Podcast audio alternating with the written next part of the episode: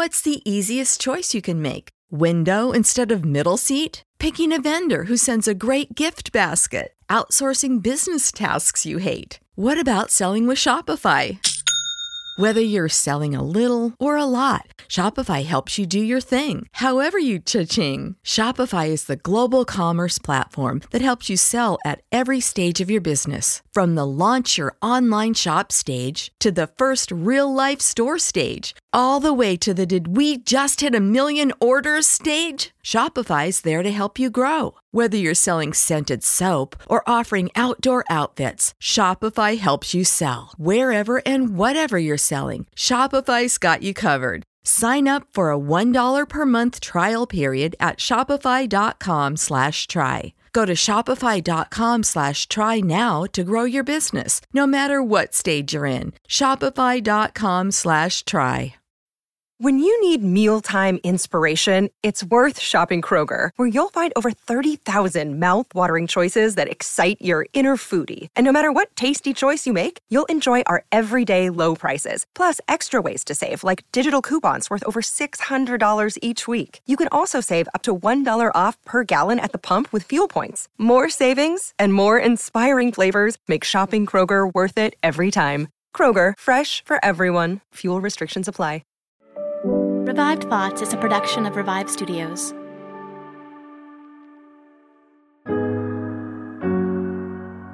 This is Troy Angel, and you are listening to Revive Thoughts.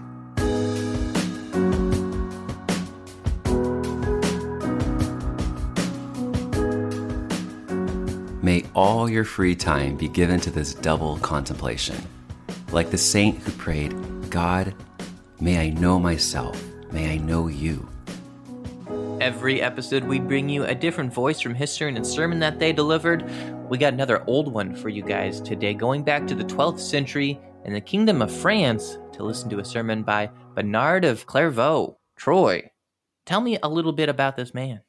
Man, Bernard of Clairvaux is actually a huge deal. Honestly, we are not able to cover all the things uh, in this episode that I wish we could because if we went through everything he did in life, it would be a very long uh, episode and we wouldn't even have time for the sermon. Now, I will say, some of you are listening. We have listeners. Come, man, we have new listeners coming and all that stuff. And we have li- we've tried to do episodes. The hardest era to get episodes from is not like the old mm-hmm. ones. Actually, there are a lot of great uh, church fathers. Chrysostom is coming up again. Uh, Basil, Gregory of Nazianzus, Gregory the Great. And we have all these great guys from kind of the early days. Augustine. Uh, but there's kind of like a break that happens around the seventh century, around the 600s, and we don't really get to like see anybody again until the 1500s and there are a few people to choose from that era that 600 years but there's not that many people writing their sermons down and then there's not that many people that are like those are really trustworthy people that I would feel good to have them on the show. There's just a bunch of problems in that era, and we try. That's why they call people. it the Dark Ages, is because yeah. it's a dark point in our church history yeah. archive sermon. And to some degree, kind. I mean, yes, and there are going to be people who go, "Hey, wait a second, don't call them medieval era, the Dark Ages." I, I completely agree with you. And if you're trying to run a good church history podcast, it is difficult to pull from that era because they like to drop random, you know, prayers to Mary in the middle of their uh, sermons and a bunch of stuff like that. That makes it very difficult to find this stuff. And also, they weren't good at holding on to their sermons. I'll, I'll be honest with you. It's really difficult to find good sermons. Uh, this is actually a super, super, super sidebar, but I actually messaged a group called like the Medieval Era Study people, and they were like all about medieval sermons. And I was like, oh, hey, you know, I'd love to work with you guys. And this woman was like, we'd love to have a sermon or two send your way. And then she sent it to her, like her president, and her president was like, actually, Christians are killer, horrible people, and this is a horrible era, and we're not going to ever send you a sermon. And I was like, well, why do you run the society of studying like old sermons in the medieval era if you don't like them? Anyway, so that's yeah, the kind of like, stuff it was like purely a, a, historical thing. They they, they yeah. didn't want to promote anything anything yeah. that anyone was saying. And she was like offended at the idea that a Christian would want to like bring some of those sermons back. So that's the kind of stuff we're up against in this era. It's not always easy. But in this case of Bernard of Clairvaux, if you're if you do have worries, I will say both Luther and John Calvin specifically mentioned that Bernard of Clairvaux, they see him as like an early reformer, as like a proto reformer, as a guy who is a big inspiration to all of them. That the stuff that he was trying to do, if it had been successful, would have maybe helped redirect the Catholic Church from the direction it ends up going. And they also view him as just a guy who really loved God. And I think that you'll see that as you go through his life too. Yeah, so I mean, eleven hundred. So this is this is before Reformation. This is before. I mean, this is this is uh, your Crusaders era, right? You got the push and pull for the fight over Jerusalem in Europe. That's this era. This is pre the Black Death, the Black Plague. You know, so this is before any of that stuff. So it's it's a chunk of time before that. But you know, as Troy mentioned, the work that he does and and the way that uh, he looks at the Bible will influence generations to come uh, all the way to us, you know, almost a thousand years later, looking back on it. He was born in the area of Burgundy, which is a part in eastern France. I don't know what came first, whether it was the color burgundy or the location burgundy. I don't know. Probably the location. And we know that he was born there because he is a nobility. He's part of a no- noble family. And that's always helpful for us because they actually have a paper trail. They have somewhat of uh, a documented lineage of when and where and, and what your life was like a little bit there. He had several brothers. His father probably most likely served in the Crusades. He was one of the guys that was storming Jerusalem. Again, we don't know for certainty, but that lines up with what he would have been he would have been doing. And he survived it from all accounts. You know, he's he's there back home after the Crusades.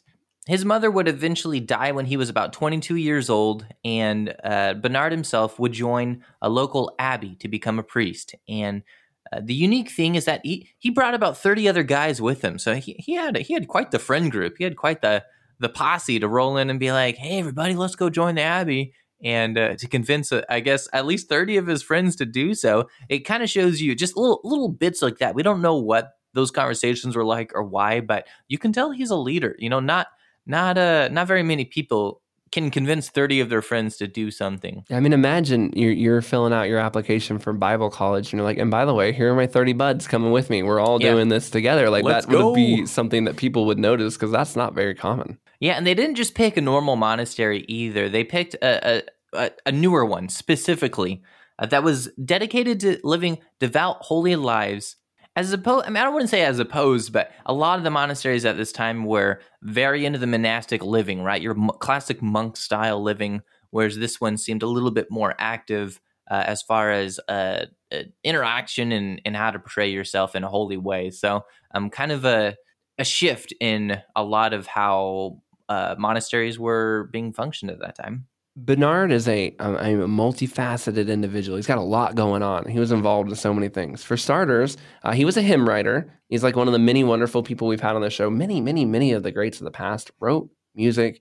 Uh, they were involved in art, and that he wrote hymns. The hymns that I on the websites I was looking at, I, I didn't know them. And when I tried to look up his hymn list, it was huge, and I didn't recognize a lot of them. So you, who knows? You might have a Bernard of Clairvaux favorite. I was not able to discern that in my time. Uh, it wasn't wasn't one that he's not he's not writing Amazing Grace. It's not one of like the top uh, famous hymns that off the top of my head I recognized.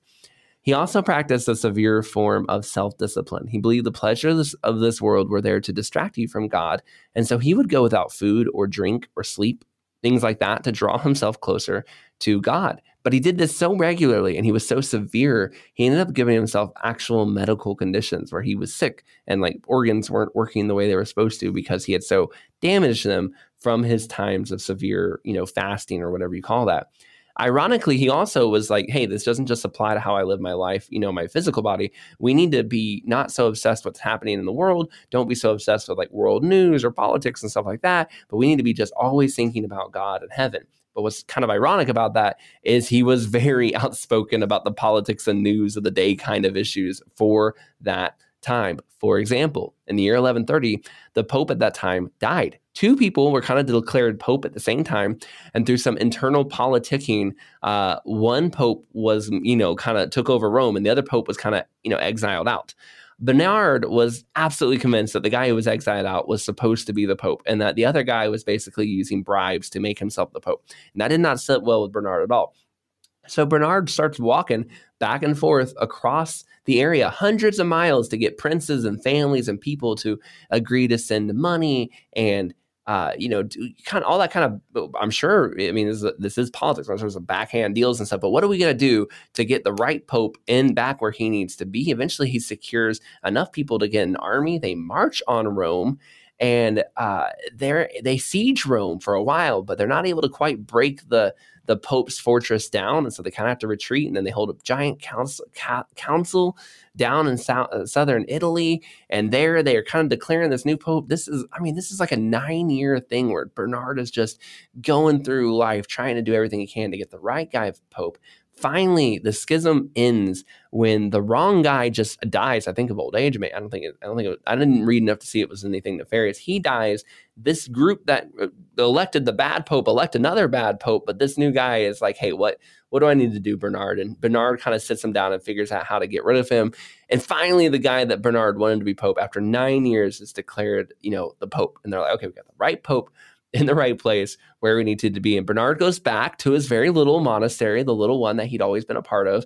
And that's kind of back to where he was. So uh, that was just one example. We're about to look at another, but, and, and this is not the last time in fact, this is a precursor to a much tougher time, but this is not the last time the Catholic Church will have problem getting the right pope, or at least the person they think is the right pope on uh, on on the throne. It's not the throne, whatever the pope sits on. the pope throne. Okay. Um. So Bernard interacts with popes a lot. Uh. In fact, later in life, one of his stu- uh, one of his students would end up becoming the pope. Pope Eugenius was his name, and this guy he wanted another crusade. He declared a second crusade that you know the first one was really popular. It was a big success. We took back Jerusalem. However, uh, the second crusade did not end up faring as as well. It was not nearly as popular, and uh, Pope Eugenius complained and and tried to get Bernard to rally people towards his cause. Rally, you know, get people interested in this crusade, get people uh, fired up to, to go on this second crusade again. And he did so. Bernard did so. He, he, and he, he was good at it. He got people fired up. A lot of people joined the cause and they went off. The crusade went terribly. It, it was it was a bad idea from the get go. So the Pope's reputation was really hit by that. And Bernard's reputation was really hit for that. He, uh, you know, he was the face of that movement in a, for, for a lot of people, a lot of cities. Um, and now uh, he ends up looking looking pretty bad be just due to the, how unpopular that crusade ended up being. Now, Bernard had other stuff going on too. For example, he is the guy who pushed for the founding of what is called the Knights Templar, and he even wrote the first draft of kind of like their their rules and the order and stuff like that. Uh, I don't know a ton about the Knights Templar, and I did not I did not have the time to put the research into this episode without making this episode ridiculously long. But if you want to learn about that, maybe maybe we'll have a future Bernard of Clairvaux episode, but we may talk about that more. But so that's just something that I, I, feel like a lot of people have heard of the Knights Templar, and so I thought it was interesting that this guy, this this you know monk who was very busy with popes and stuff like that, was the guy who pushed them through. He also wrote books and was involved in different scholarly pursuits, but he considered himself a little bit, he was considered more on the mystical side than uh, maybe some of the logical people we've had on before in this era, like Aquinas and Anselm. Now, when we hear the word mystical, we kind of think of, you know, people like sitting on a mountaintop muttering and having dreams or you know that kind of stuff that's not really what he saw it as. But he believed that experiencing god was very very important. He, he, he read books he was very intelligent he was all about that thinking about god but he was like it's more important that you experience and you feel him and you, you have walked with him and that he is reflective of your life in that way. And so he really emphasized having like an experience of a conversion and walking with god and feeling that closeness to him and, and knowing him in that way he never would have he never would have uttered really the phrase sola fide or sola scriptura, but based on statements he did make, it's pretty clear he he definitely believed Jesus Christ was the way to heaven, and he definitely believed that everything we have is built on the Word of God, and he emphasized that without ever using those you know much later reformational phrases. phrases.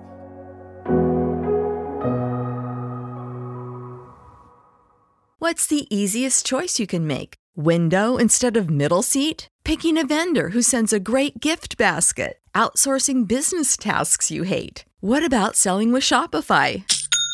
Whether you're selling a little or a lot, Shopify helps you do your thing, however you cha-ching. Shopify is the global commerce platform that helps you sell at every stage of your business. From the launch your online shop stage to the first real life store stage all the way to the did we just hit a million orders stage? Shopify's there to help you grow. Whether you're selling scented soap or offering outdoor outfits, Shopify helps you sell. Wherever and whatever you're selling, Shopify's got you covered. Sign up for a $1 per month trial period at shopify.com slash try. Go to shopify.com slash try now to grow your business, no matter what stage you're in. Shopify.com slash try.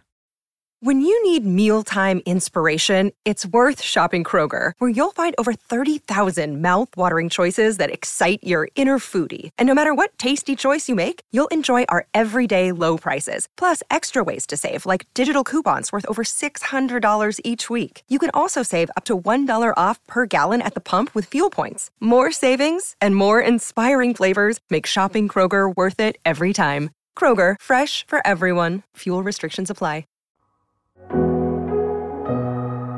Uh, Bernard was a Catholic in the 12th century, so he did also do things that Catholics did in that time.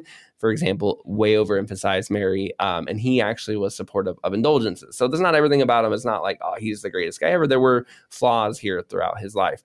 Yet most Protestants and reformers really looked up to Bernard because Bernard believed in living a holy life and he believed in following God. He believed that scripture was the way to do it. And he believed in calling out the Catholic Church's excesses, calling out popes, doing what needed to be done, and telling people, look, you're not above God. The church needs to live as a vessel for God, and that's not what we're doing. And so we need to get things back on pace. And he also was responsible for planting many, many, many monasteries and churches and people and saying, hey, go and start a church there, go and start a church there, go and start a church there. They need help.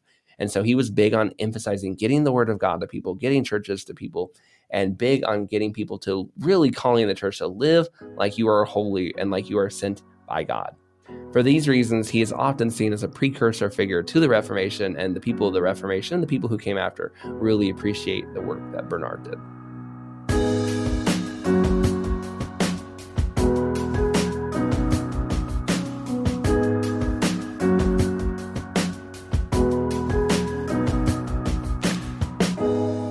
Brothers, by our shared salvation, I beg you to take up with eagerness the opportunity that is given to you to work out your salvation. I beg you, act according to your purpose, by that mercy for which you have worked to make yourself so lowly. For it is that reason for which you have come up from the rivers of Babylon. By the rivers of Babylon, says the prophet, there we sat and wept when we remembered Zion. Here at the monastery, you have no worry about children to feed or worries about pleasing a wife. There is no need to think about business transactions or worldly affairs or even about food or clothing. The greater part of today's evils and the cares of this life are truly far from you. God has hidden you in the secret part of his tabernacle. Therefore, my most beloved brothers, be still and see that it is God himself. In order for you to be truly capable of this, you must first look to yourself in order to see what you are and, according to the voice of the same prophet, let the nations know they are but mortals. May all your free time be given to this double contemplation. Like the saint who prayed, God, may I know myself, may I know you. For how can one even seem to truly know oneself who has fled toil and pain? Or how does one know oneself as a person if they are unprepared for life's purpose? A human being, says Job, is born to suffer. For only someone not born in pain would doubt that he was born for pain. But the cry of the mother in labor and the weeping and whimpering of the newborn both express pain. For you look upon our toil and pain, says the prophet. Toil is in our work, pain is in our suffering. Therefore, those who know their humanity are prepared for both. Like the prophet who on his knees prayed, my heart is ready, O God. My heart is ready. And he more explicitly expresses this double preparation regarding his action. I am ready, he says, and I am not troubled, so that I may keep your commands. And about suffering, he says, in fact, I am ready for scourges, and my pain is always before me. To be sure, let no one boast about having avoided that double trouble in this wretched life. Certainly, no one among the children of Adam lives here without toil, no one without pain. There may be a few who avoid some sorrow, but they will actually fall into more serious trouble. They share not the toils of men, says the psalmist, and nor will they be scourged among the other people. You see, they are not always free from toils and scourges. Therefore, the psalmist goes on pride holds them, and pride is a heavy toil indeed. They are covered by their injustice and their wickedness. Clearly, these are heavy scourges, since there is no joy for the wicked, says the Lord. Although they do not feel the anxiety of toil or the wounds of scourging, yet their insensibility itself reveals the depth of their suffering. The poor person sweats while working outdoors, but indoors, do you think the rich person toils any less with anxiety? The poor person yawns, weary with toil, while the rich man opens his mouth to belch. Sometimes a rich person is more gravely tormented by disgust than the poor is by hunger. Finally, whether they wish it or not, both human beings and demons work and suffer as the Most High ordains. And moreover, neither an obedient leper nor a patient dog is to be commended. Therefore, we do not merely pray that the Lord's will be done, for certainly everything that happens depends on God's will. For who can resist his will? But we pray his will be done on earth as it is in heaven. This, of course, I believe is aptly applied to the two previous petitions as well. As we ask our Father in heaven, we pray that his name be hallowed, and that both his kingdom come and his will be done. We pray that just as his will and kingdom are in heaven, so also they may be on earth. In any case, where would his name not be hallowed? Where now does his kingdom not come? seeing how in the name of Jesus every knee bends, that is, every knee in heaven, on earth, and under the earth? Indeed, the evil one himself says, I know who you are, the Holy One of God. On the other hand, with a very different sentiment is God's name hallowed in heaven, where with most joyous pleasure angels shout, Holy, holy, holy, Lord God Almighty so also God reigns not on earth alone. In fact, he even reigns in hell, having the power of life and death. But how very differently does he reign over these demons who obey him unwillingly, as opposed to those who serve voluntarily. Obedience is the good food about which the Lord himself says, My food is to do the will of my Father. And the prophet says, For you will eat the labors of your hands you are blessed, and it will be well with you.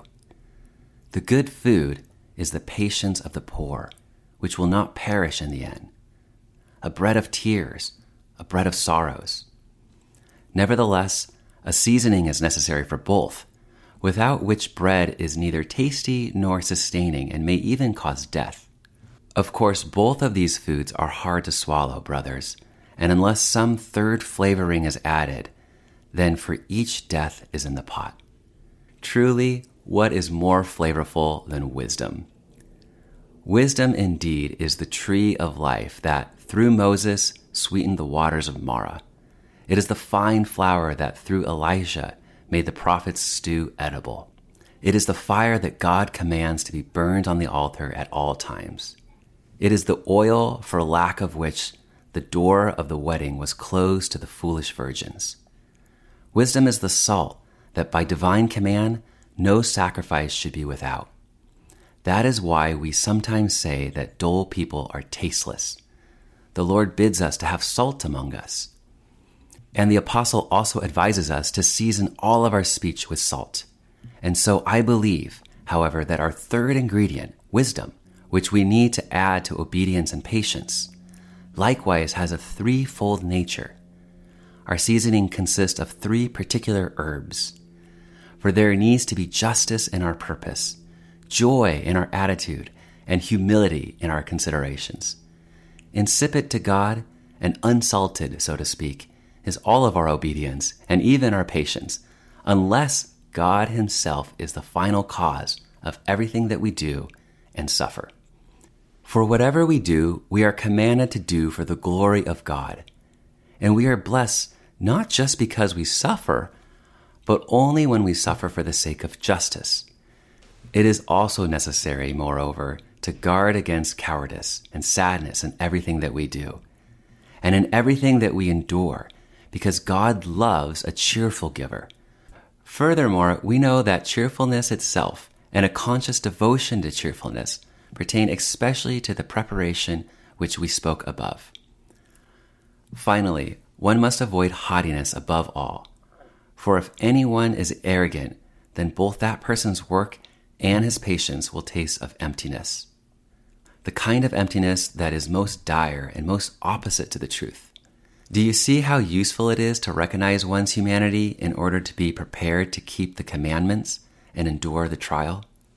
May we therefore always press on, since we cannot avoid toil or sorrow, then let us at least work and suffer in such a way that our toil is transformed into spiritual nourishment.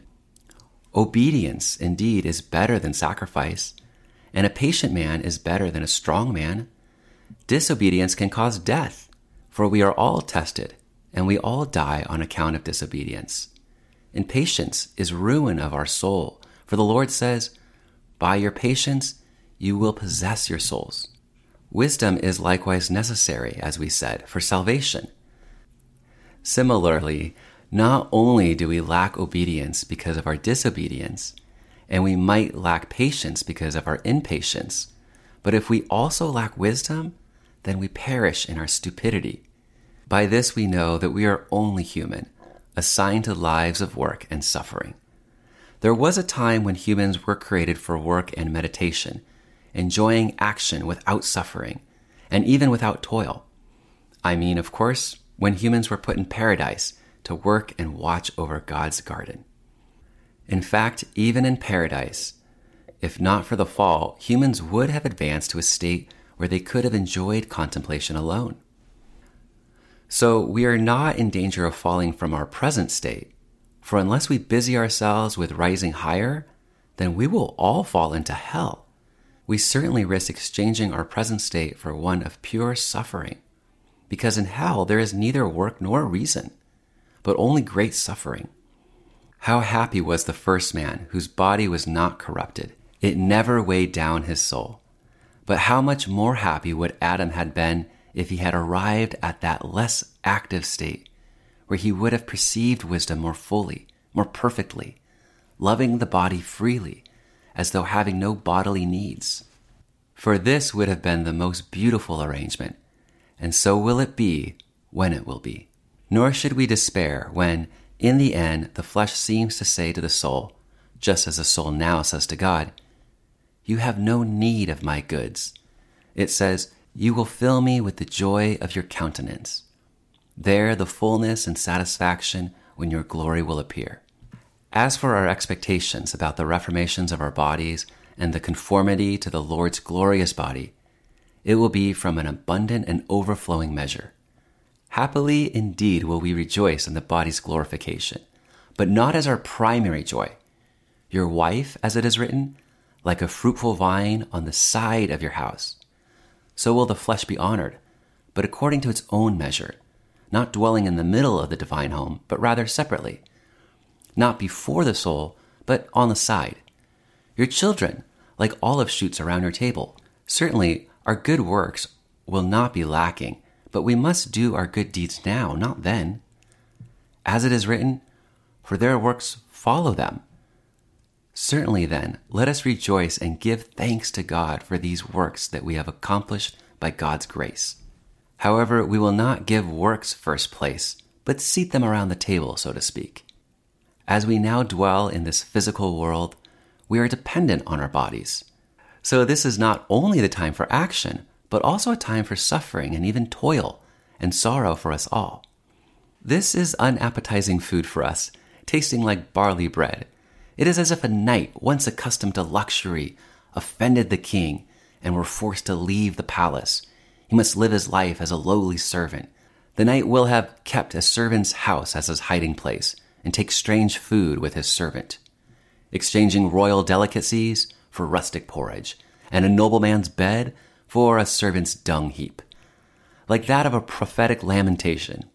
Those who are brought up in scarlet have embraced dung, unless, of course, the prophet is actually deploring those noble creatures who forgot their own condition and deny their extreme wretchedness.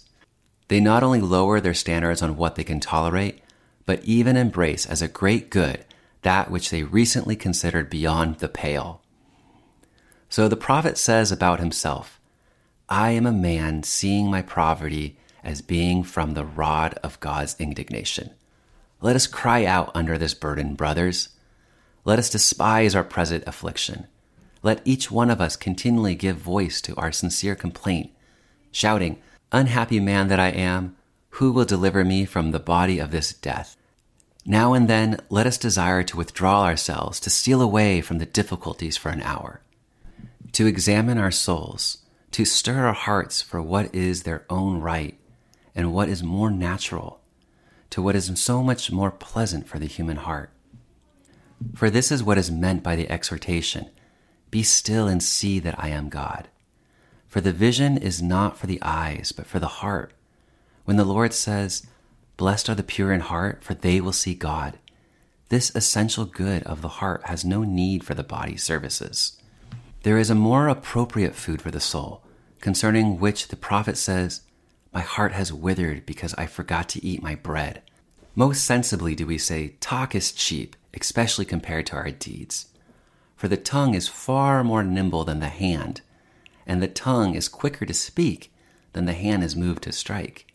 Besides both talking and acting, thinking is still easier because in thought our soul speaks with its own mouth, sees with its own eyes, and works with its own hands.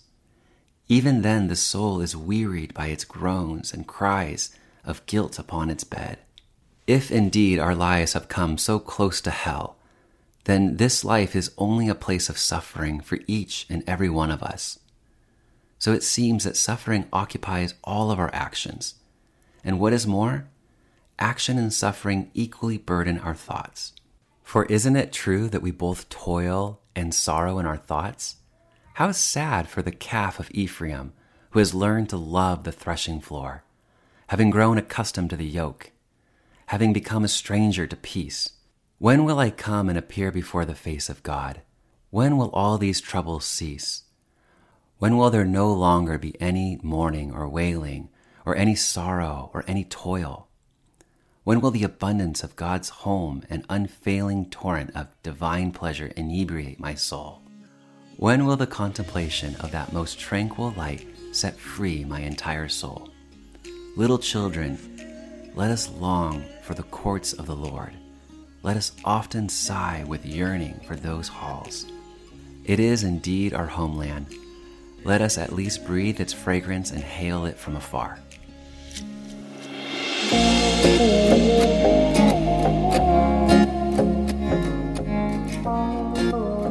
You for listening to today's episode of Revive Thoughts. Today's sermon was narrated by Stephen Lockwood. Stephen lives in the United States with his wife and kids, and he is the creator of the Market K 12, which provides free marketing for Christ centered K 12 schools. Check it out at marketk12.com. You should check out Stephen's stuff. He actually has been helping us a little bit with our social media stuff. He's been uh, honestly giving some really great just photos and stuff like that. He's got a lot of talent. So if you're in that kind of a world, you know, that, that I would highly recommend go checking out the market quite k12.com. Stephen definitely seems like he knows what he is doing. Thank you for listening to this episode. We hope you enjoyed listening to this uh, I mean, 800 and something year old sermon. Pretty awesome that we get to do these kind of things.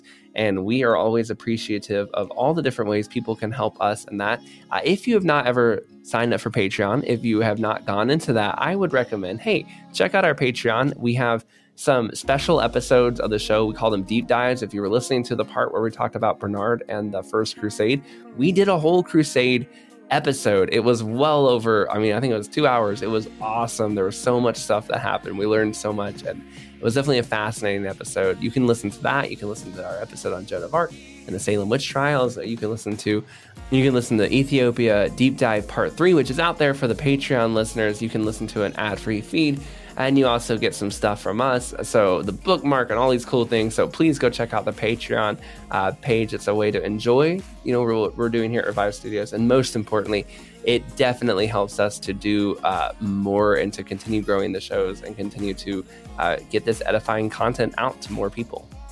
This is Troy and Joel, and this is Revive Thoughts.